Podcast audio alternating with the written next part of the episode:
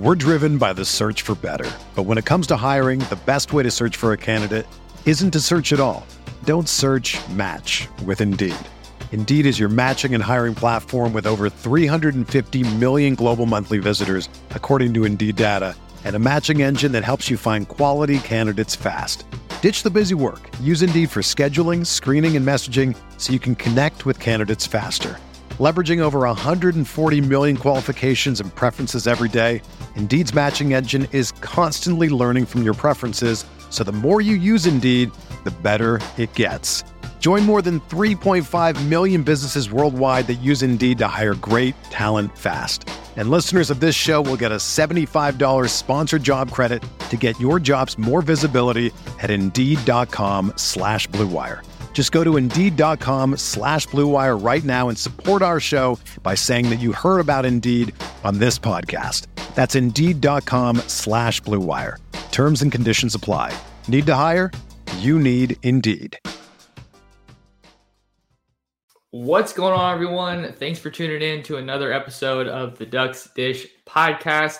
We are live on YouTube at Oregon Football Max Torres. So if you guys are here watching live on YouTube, definitely hop in the live chat and let me know your thoughts on what success will look like for Oregon football in 2022. And if you guys are watching on the replay, go ahead and hop in that comment section and let me know your thoughts. Want to kind of know how you guys are going to gauge success for the Ducks in 2022, which is Dan Lanning's first year as a head coach. Welcome back to another episode, you guys. We are rocking and rolling here. It is Saturday, June 18th. I'm recently back from vacation, kind of running around uh, today as I'm hitting the road again, but wanted to hop on here and uh, just knock out a quick episode and keep you guys uh, stocked with, with all that Oregon Ducks content that you want. So today, we're going to be talking about what success looks like for Oregon football in 2022. There's a couple of different things that I'm going to be hitting on in this episode, a couple of different factors that I'm sure a lot of people are thinking about as well. And, you know, some of them kind of have different priority levels, right? You know, some of them would be nice things to have that they didn't have last year. And then some of them I think are just straight up necessities that you need to have if you want to uh, have a healthy outlook for 2022 and beyond. So, just talking about kind of some big picture things with next season and um, some specific games that a lot of people obviously have their eyes on. September 3rd, starting things off with Georgia, the defending national champions, out there in Atlanta.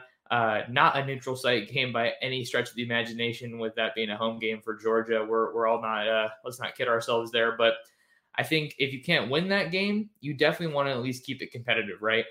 A lot of people want to talk about, oh, Georgia lost a lot of talent. And I think that definitely does help Oregon and their chances. But Georgia's still Georgia. They've been recruiting at a top five level for, I want to say, at least the past five years. That's never been a concern really under Kirby Smart. So even though they are losing a lot of guys, they're getting a lot of dudes from that 2022 class as uh, 2022 classes across the country are the the kind of other half of them are arriving at their various campuses Obviously, Oregon had a, a pretty good amount of early enrollees, especially for being a program in transition.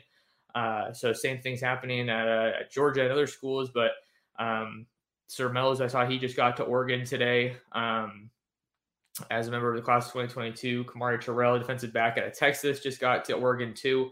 So I think if you can't win that game, you at least want to keep it competitive. But I think after beating Ohio State last year, uh, the talent that they have on the roster now, I think that there's reason to be confident that the Ducks can win that game. Do I think it's likely? Do I think that's going to happen? Not necessarily at this point right now. I don't think I'm ready to say that, but uh, wouldn't be shocked if they if they uh, could at least keep that thing competitive because that's the first game of the Dan Lanning era, but it's a really hard barometer um, because they are a program that is breaking in a new head coach. But it's also going to be a good barometer because it's going to say, hey, we beat Ohio State last year, but how do we match up now? What did we learn from that game? Are we able to keep that consistency against those top, top level opponents? So it starts with UGA as far as uh, games that we're looking at. Um, but then there's a couple other ones within the Pac 12 slate that I think, um, you really want to hit on, right? You you got to I think you want to beat Utah, right? The the the Utes come to Eugene to play at Autzen this year. Um, so I think if you can beat Utah and get back on track, uh, I think that that's a huge help. Utah is looking really scary right now, even after losing some guys last year. They have Cameron Rising, who's I don't know, like a maybe a, at worst like a top three, top four quarterback in the Pac 12. Let me know your guys' thoughts on Cam Rising. I'm super high on him after the awesome season he had last year. Have some really talented running backs coming back. Their, their defense is always super solid, even after losing Devin Lloyd, Nephi Sewell, guys like that. They got Clark Phillips, one of the top cornerbacks in the country uh, for that 2021 class. It might have been 2020, but uh, if you guys have been following Oregon recruiting for a while, you know that Oregon was definitely on uh, his radar and he was a former Ohio State commitment, and then super late in the cycle ended up flipping to the Utah. So I know that Kyle Whittingham's super happy that he was able to get Clark Phillips in the fold in that class. He's been a dude for them in that secondary. So beating Utah, I think, is big, and beating Stanford is another one that I think is super important. Not technically a rivalry for the Ducks, but that is always a huge, huge game that one way or another kind of ends up having implications for for both teams. Stanford's been awful the past couple years, but they uh, got the best of Oregon last year. People want to talk about KT getting ejected, which was pretty garbage, um, and then just the the way that the the calls unfolded at the end of that game was were definitely tough. But then you see, you know, Anthony Brown missing CJ Verdell on that that read option pitch. There's a lot of things that didn't go Oregon's way. Uh, Bennett Williams having that freak injury leading up to that game, Joe Moorhead not being available. So all of that aside, you want to beat Stanford. They've really, I think, kind of established themselves as no matter how they play or how they're doing in a season, they're always a team that's going to give Oregon their their best shot. Um, so I think that's a huge game. Let's talk about Oregon State too. Oregon State and Washington; those are the rivalry games. You know how much satisfaction Oregon and their fans get from just beating UW all the time. Uh, they, they got a, a, couple over on the Ducks. Um, especially in 2016, that 70 to 21 beat down in Eugene. We don't have to talk about that one too much, but we know how much that game means to both fan bases. Those teams just absolutely hate each other. They were able to beat Washington last year, and uh, you know they're obviously a program that's rebuilding right now. So you definitely just want to take advantage of that, and uh, shouldn't be a game that you have to worry about just because of the huge gap in talent uh, that they have at those two respective schools. So you definitely got to beat Washington. We're still talking about what a successful season looks like for Oregon. And then Oregon State. I think Oregon State's probably the number two school in the Pac 12 North now. Things are looking as steady as they've ever looked under Jonathan uh, Smith at Oregon State and Corvallis. Um, they, they, were really competitive last year and they had one of their stronger seasons in recent memory. So you got to make sure that you handle things against the Beavers. You got to go to Corvallis to Reser Stadium, which hasn't been a, a raucous environment by any means. They're actually re- rebuilding some of it, remodeling some of it, so they're not going to have that finished until 2023. I think I saw. I was doing some research yesterday, like fall 2023. So those are some some big games that I think Oregon really wants to win, and then you want to win the Pac-12, right? I think one of the hardest things right now with, with Dan Lanning coming into coach right now is you have to take into account that it's he's a first year head coach, but look at the timing when he's coming to Oregon. He's coming to Oregon right in the middle, if not a little bit past the middle of Oregon's championship window. 2019, they were a prime candidate to reach the playoff until they couldn't get things done against Arizona State. Last year, they looked like they could have been a potential playoff contender after beating Ohio State, but then everything fell apart after that first Utah game, and then Mario Cristobal uh, went to Miami, and, and those rumors were were just super super loud after uh, you know heading into that Pac-12 championship game. We didn't see any adjustments, so things definitely didn't end on a high note for the Ducks. But that's the expectation now. If you're an Oregon fan, winning the Pac-12, and I'd argue going farther than that. Oregon fans are probably at the point now where a Rose Bowl title isn't enough. There, I mean, Rose Bowl titles are great and everything, but they want more. Oregon fans want more, and I'd argue that Oregon wants more. I think that we've talked to the players last year, and you know they've said you know we can we can run the pack and, and win the Pac-12, but we're coming for that natty. And you have recruits that are in the 2022, 2023 classes, and they're all saying the same thing: we want to go for that natty. I don't know if that's uh, a reasonable expectation right now, but if you're not going to get that, you at least probably want to go win the Pac-12 and be in a great spot to make it back to the playoffs, something they haven't done since that 2014 2015 season. So I think those are some some interesting marks to to hit on right now. And then just talking about Lanning some more, I think if you're him, as a from a coaching standpoint, you want to prove that you're an asset as a coach, as a head coach. When push comes to shove, when the game is on the line, you want to be a difference maker in what you're calling on the field, who you're sending out there, what kind of pressures you're sending, what kind of plays you're drawing up. Because I think that was a lot of people's problem with Mario Cristobal last year. I'm not trying to bash the guy as a head coach. The the dude can recruit his tail off. He can develop some awesome offensive linemen, but I feel like that's kind of a consensus right now with his perception nationally is that he just he's not all there as a head coach in terms of being a difference maker in close games. Um, and you just look back, look no further than those games against Utah. How, how did we basically see the same result against the same team two weeks apart from each other? It just it doesn't add up. It doesn't happen when you are a really strong head coach. So, you know, obviously a lot of good things happened when he was at Oregon and he definitely left Oregon in a better spot than it was when he got there. But I think that's going to be what a lot of people kind of keep in mind when when you're looking at what success looks like for Oregon Dan Lanning in, in 2022. Is he a difference maker when it comes to X's and O's? We already know we can recruit in the short amount of time he's been here, the six months that he's been in Eugene. He's he resurrected that 2022 class like that. And then this 2023 class is rocking and rolling. It's humming. And I think we might even see some guys hop in the fold um, possibly this weekend or maybe even next weekend, that June 24th visit weekend. But that's something that I'm really going to have my eye on. Uh, if the Ducks need to stop, if the game's on the line, you know, they need to keep their opponent off the field or force a, a, a turnover or hold them to a field goal or um, just keep them from scoring. Can the defense do that? And, and can we still players buy in? And and you know really show up when it matters most because that quite frankly just didn't happen when it needed to at times last year. Let's just be honest about it. So I think that's going to be an interesting thing to kind of judge here. Um, let's see. Let's talk about the offense a little bit. I think that you want to see an explosive offense, no doubt about it. We all saw a really good sample of that in the spring game, but it was just a spring game. You know, playing it's it's guys in green versus guys in yellow. It's still Oregon on Oregon. So it's a little bit hard to draw too much from that. I think we can all agree on that. But you want to see an explosive offense, see these guys utilized, especially the wideouts and, and the running backs, the tight ends too. The tight ends were criminally underutilized last year, in my opinion. But I think part of that was just because they were running the ball so freaking much. Um, so that's something that I would say is, is definitely big. You want to see improved quarterback play. I mean, Anthony Brown got a lot of slack last year or a lot of flack rather rather uh, for his play throughout the year. Definitely didn't show up in some really big time moments, but for all the criticism that he endured, he led the Pac-12 in passing, which is kind of interesting um, when you consider how limited he was as a passer. But you want to see improved quarterback play, primarily in the quarterback taking shots, take him downfield, let it rip, get these get these guys involved down the field, like we saw in the Alamo Bowl with Anthony Brown throwing to Dont'e Thornton, throwing to Troy Franklin in the corner of the end zone. Like that's those are the plays we need to see like every game. Just see the attempt. That doesn't mean go out and be reckless because that's another thing that you got to think about.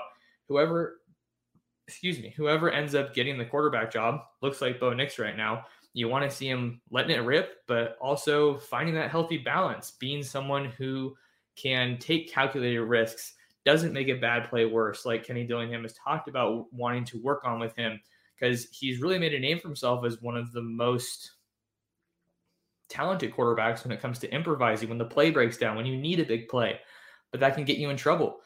Uh, we, have obviously seen that from the past three seasons uh, that he's had at, at, Auburn. So I think that's another thing you have to look at. Push the ball down the field. I already said that. Um, let's see here. Another thing that I think is kind of secondary, like it's not like you need to have it, but I feel like Oregon's fully capable of having it, especially with their offensive line. They got to be the top dog when it comes to running the football. Oregon is known as a run first team, even though it looks like this new scheme is going to be more balanced, perhaps even more favorable to the pass. But when you think about Oregon, you think about that Oregon offense, they are known for running the ball. Last year, they finished number four in the Pac 12, which isn't a terrible mark, but you want to be at that top spot. Uh, looking at the rankings right now, you have Utah uh, finishing in the lead with 3,034 rushing yards average of 216.7 a game, 37 rushing touchdowns. UCLA at number two with uh, Zach Charbonnet. That was a really talented backfield with uh, Chip Kelly, 2,582 rushing yards, 215.2 yards a game. Oregon State at three with BJ Baylor, 2,761 total rushing yards as a team, 212.4 yards per game, 300 uh, sorry 33 rushing touchdowns a game. Then you had Oregon at fourth with 2,880 2,833 uh, rushing yards. I don't know. Oh, okay. This this was ranked in terms of yards per game. So Oregon wasn't fourth, excuse me, in terms of uh, total rushing yards. I think if I'm just looking at it right now, it, it didn't, you know, rank it for me with the criteria that I was expecting. It was actually um, they finished second in total yards, but fourth in yards per game. So either way, that still has my point. You want to be the top dog when it comes to to rushing the ball. So I think that that's important uh, especially with the running, the offensive line that they have. You got Forsyth, Walk, Sala, Stephen Jones, um, TJ Bass. Like you have so many talented guys along the offensive line. Maybe we'll see Conerly, Dave Iuli, some of those guys uh, get in the mix here. I think that that's super important. Ducks got to be, you want to be, maybe don't have to be, you want to be the top rushing team in the Pac 12. That's kind of become the expectation. And, and Utah really took that from them last year, just in terms of how dominant they were. We're going to take a quick break here on the Ducks Dish podcast. We're already at the 15 minute mark, and there's some more stuff that I want to get into here. Having an awesome time. Uh, if you guys are here watching live, definitely do me a favor. Take a second, smash that like and subscribe button so we can help grow the show. That is a tremendous help. But we're going to take a short, short ad break, and I will see you guys on the other side. Stick around.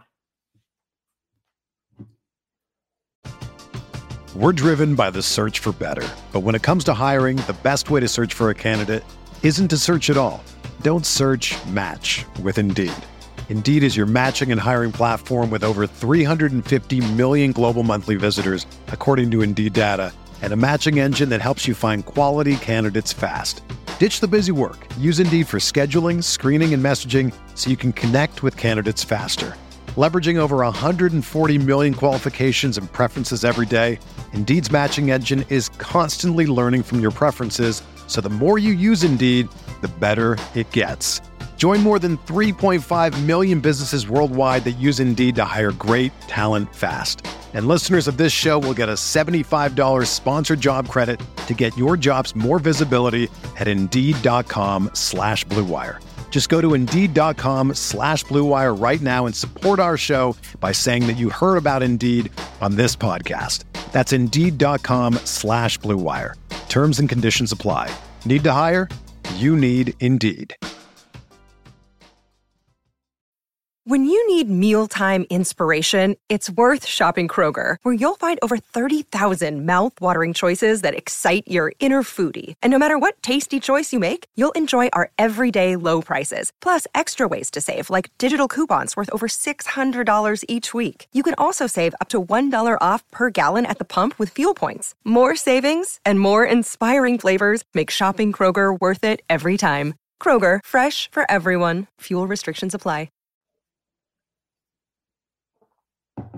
All right, here we go. So, hitting on some other big points that I think are really important for Oregon football to have a successful season in 2022. This one's kind of interesting and a little bit unique. I put it kind of in that similar uh, sentiment with leading the Pac 12 and rushing, something that's not necessarily required, but you really want to see.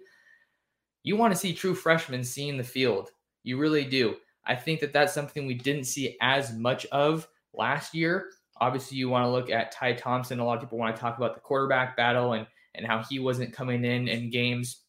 We saw him play the second half of that Stony Brook game, but that was a game that Oregon should have handled a little bit more easily than they maybe did. But Anthony Brown got banged up, and then Ty came in and uh, you know kept things rocking and rolling. But again, Stony Brook had an awesome team. And then against uh, Utah in the Pac-12 championship game, a lot of people were just livid that he wasn't in the game. That would have been his fourth game for what it's worth, and he wouldn't have been able to play in the Alamo Bowl. But he didn't see the field in the Alamo Bowl, so it doesn't really matter.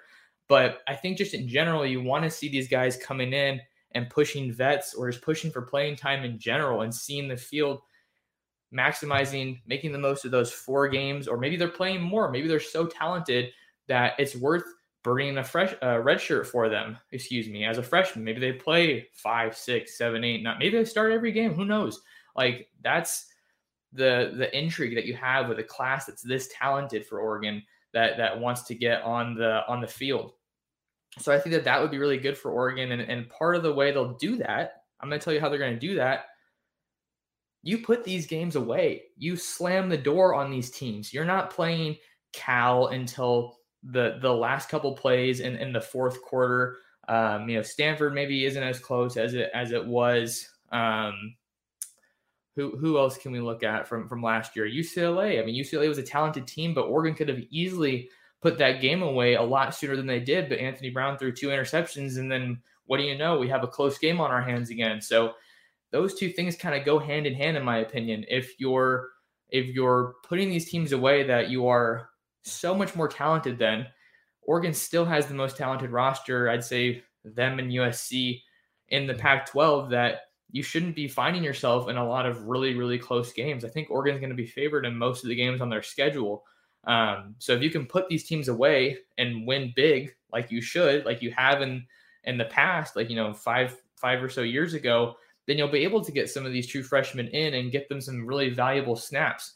I think that Ty Thompson's a great example of this because he has all the potential in the world, but the guy just hasn't played. He hasn't had that many opportunities to see the field and get those meaningful reps to adjust to the speed of the game, to to work on his processing more, to develop that chemistry more in game with some of these wideouts. Um, I think that would that would really really help, uh, especially with how young their secondary is, particularly at corner. Like I think that's another area that you want to get a lot of guys playing snaps at. So I think that's big. Another one. Sorry if this isn't that organized. I just kind of threw this together. Um, yeah, look at what Mikey G saying. Playing true freshman helps recruiting too. The staff can point to it and sell one of the most important things important to high school recruits, and that, of course, is playing time no coach in their right mind guarantees playing time. Sure, maybe you read that on discussion boards or maybe a recruit says that, but no coach in their right mind is guaranteeing a starting job or playing time. But like Mikey G's comment is saying that here, saying here, you you can market playing time. You know, hey, this guy came in and started as a true freshman and uh, won the Heisman or won Pac-12 All Defense, Pac-12 First Team, whatever it is, something like that. It helps to get those young guys in because then you can also keep marketing it like we're saying here moving forward. So great great point. Um i got a, a comment here for michael o'brien. I think the over under for the ducks is eight and a half wins this year. Where do you think they'll end up and what are the matchups to look out for? Yeah i talked about some of the matchups to look out for. Obviously georgia and you got byu that's the really big one as well in their non-conference slate and then you have utah and Oregon State. Those are some other big games that I'm going to keep my eye on. I think that this is a pretty solid one right now. I, I don't think I've done their schedule prediction game by game, and I definitely want to have some more time to do some research and and not just throw this out there on the fly. So I think that this is a, a pretty appropriate one right now as far as where their over under is set at, at eight and a half. Um, but yeah, those are some big matchups to watch: Georgia, BYU, Utah, Oregon State. Those are going to be some big ones I'm going to have my eye on. So some other points here is something that I think we saw for the most part last year, but it's going to be really important, and that's just playing disciplined football, not having a lot of penalties. I think that's something that's super important. Are you doing the fundamentals well? Are you executing? Can you be a team that can execute when it matters most, or do you do you kind of lose lose some of your discipline when you're in these big time situations? Are you holding? Are you um, is there a PI that's going to hurt you? Are you having you know fumbled snaps or what, what, whatever it is? Are you lining up offside? Like you can't have those and still be a championship level team. You want to have that discipline and that execution. Certainly in the first year for Dan Lanning, you want to set the president there, set the standard moving forward. So I think that's something that the Ducks did fairly well last year. Um, and you can po- point to uh, Kris Hutson's uh, spinning the ball against Arizona and then Mario Cristobal just lighting into him on the sideline. Um, Kris Hutson, I just I want to say I'm not trying to I'm not trying to say anything bad about the guy, but obviously that was something that he he uh, would take back if he could. And then he look how he finished the season. Dude just played really really well for Oregon at wide receiver. After they lost guys like Mycah Pittman, Johnny Johnson the third, and Jaylon Redd. he stepped up in a big way. But you don't want those things happening. Like that's a good example of having guys that are disciplined. They can act like they've been there before, and they're not costing you uh, with with uh, foolish penalties what do we have here? Okay, two more points I want to hit on here, and I'm going to hop out of here. We already got a pretty good group of of people in here. So thank you guys so much for for hopping in the live show. We really appreciate your support. Definitely show us some love. But um, I think another these last two are actually off the field uh, as far as what success looks like in 2022. I think the goal should be, if not the expectation already, recruit the top class in the Pac 12 or no worse than number two. Nobody in the Pac 12 realistically should be able to hang with Oregon when it comes to recruiting in today's day and age, except for USC. I mean, we saw how easily it has easy it has been for Lincoln Riley to attract players to Los Angeles. I mean, the fact that Clay Helton was as bad of a recruiter as he was is actually laughable. Just look at all those things that you have to market in Los Angeles. You have the beach, you have Hollywood Boulevard, you have the cinema, the the media market, you have the tradition, um, and you know the opportunity now to turn things around and restore the glory, right? So they've kind of been a dumpster fire. I'm not going to sugarcoat that at all, but it's such an easy location, such an easy school to market to these recruits. And uh, there's already a bunch of guys that, that we're seeing overlap on in the 2023 class um, who can I think of right now, just off the top of my head? You got um, Terrence Green, the big time defensive lineman out of Texas. You had Josh Conerly recently, but they were able to win that battle over Lincoln Riley and SC, so that's big. Um, why is he the only guy I can think of right now? I don't know. I just I'm still kind of getting up to speed with things again, back in getting back into recruiting, but you got to keep recruiting at a high level. It's it's the lifeblood of a program. We all know that, and you have to keep you know just stocking the cupboard with top offensive weapons. And I think a big part of their 2023 recruiting class is going to be judged on the quarterback. Whether that's fair or not, this is your first full cycle. Uh, Kenny Dillingham is, has really made a name for himself as far as just hitting it off with recruits. All the quarterbacks that I've talked to have spoken really highly of him. Whether you're looking at Jaden Rashada, who's no longer considering Oregon, but he did a good job recruiting him. Um, Avery Johnson, I believe, has also spoken highly of, of Kenny Dillingham because he offered him when he was at Florida State. Aidan Chiles spoke highly of him before he committed to Oregon State after he got some late offers from like Oregon and Washington. Um, so I think that fair or not, they're going to be judged to a degree on what kind of quarterback they can get. Avery Johnson's on campus right now for his official visit. And then you also have Dante Moore, who uh, looked like he was a Notre Dame lean for a really long time, but it doesn't look like Notre Dame leads in that recruitment. Uh, after talking to some people, um, it looks like uh, you know schools like Texas A&M, LSU, Miami are all still looming large in that recruitment. And the thing that's interesting with that, I talked about this on yesterday's show. Avery Johnson wants to be committed before he has the Elite 11 finals. Excuse me. That's at the end of this month. And then Dante Moore, still taking visits, does not have a commitment date set of yet. So I think you got to keep pushing the pedal to the metal in recruiting. And then similarly to recruiting, I think another thing you want to do is is send players to the NFL, right? If we're looking at guys that are best positioned to go to the NFL, this is my last point here that I got to get out of here. Uh, you're looking at Noah Sewell, right? He has probably the most hype of anybody on that defense. Definitely some areas of his game to clean up, like coverage uh, that I've talked about before. Brandon Dorlus, definitely looking like a dude. DJ Johnson. I don't think we've seen a lot of draft hype for him, but now that he has a full time role on defense, I think that the sky is the limit for that guy. Um, who else do we have? I mean, Justin Flowe, possibly. I don't think that, I mean, he'd have to have a really, really good season just because he hasn't stayed healthy, had some terrible injury luck, hasn't really been able to put together a big body of work at Oregon of yet. But sending guys to the NFL is something that Mario Cristobal and that staff definitely improved at Oregon. You saw them doing it at a variety of positions. You saw Justin Herbert, Penei Sewell, Kayvon Thibodeaux, Verone McKinley. Like, you've got to keep sending guys, Jevon Holland you got to keep sending guys to the NFL. That is so oftentimes a determining factor for top level recruits. They want to go to a school where they can get developed and get to the league. Uh, Mikey G is talking about Popo. That's that's definitely another guy that, that's in the consideration on defense. I was really just talking about defense. I don't really know why I didn't mention any offensive guys. Um, but offensively, you you have to look at the offensive line, right? Forsyth, Walk, Bass. Sala declared for the NFL draft and then ended up coming back. So there's plenty of guys that are going to be in that conversation and can really raise their stock with another strong season in 2022, especially if they play well in some of those big games that I mentioned, like BYU, Georgia, and Utah. Maybe they get to Pac-12 championship game. Maybe they go to a big time bowl. So uh, yeah, man, that was that was a lot of stuff really fast. Uh, appreciate you guys hanging in there with me and joining us live on YouTube at Oregon Football Max Torres. I'm going to get out of here. Quick little episode today. We went for almost two hours yesterday with Spencer McLaughlin. That was uh, definitely one of my favorite episodes in a long time. So if you guys haven't listened to that or watched that yet, definitely go check that out. And uh, reminder to drop a like and subscribe on the channel. And then go head over to ducksdigest.com. I got a full visitor list for this weekend that I just posted today.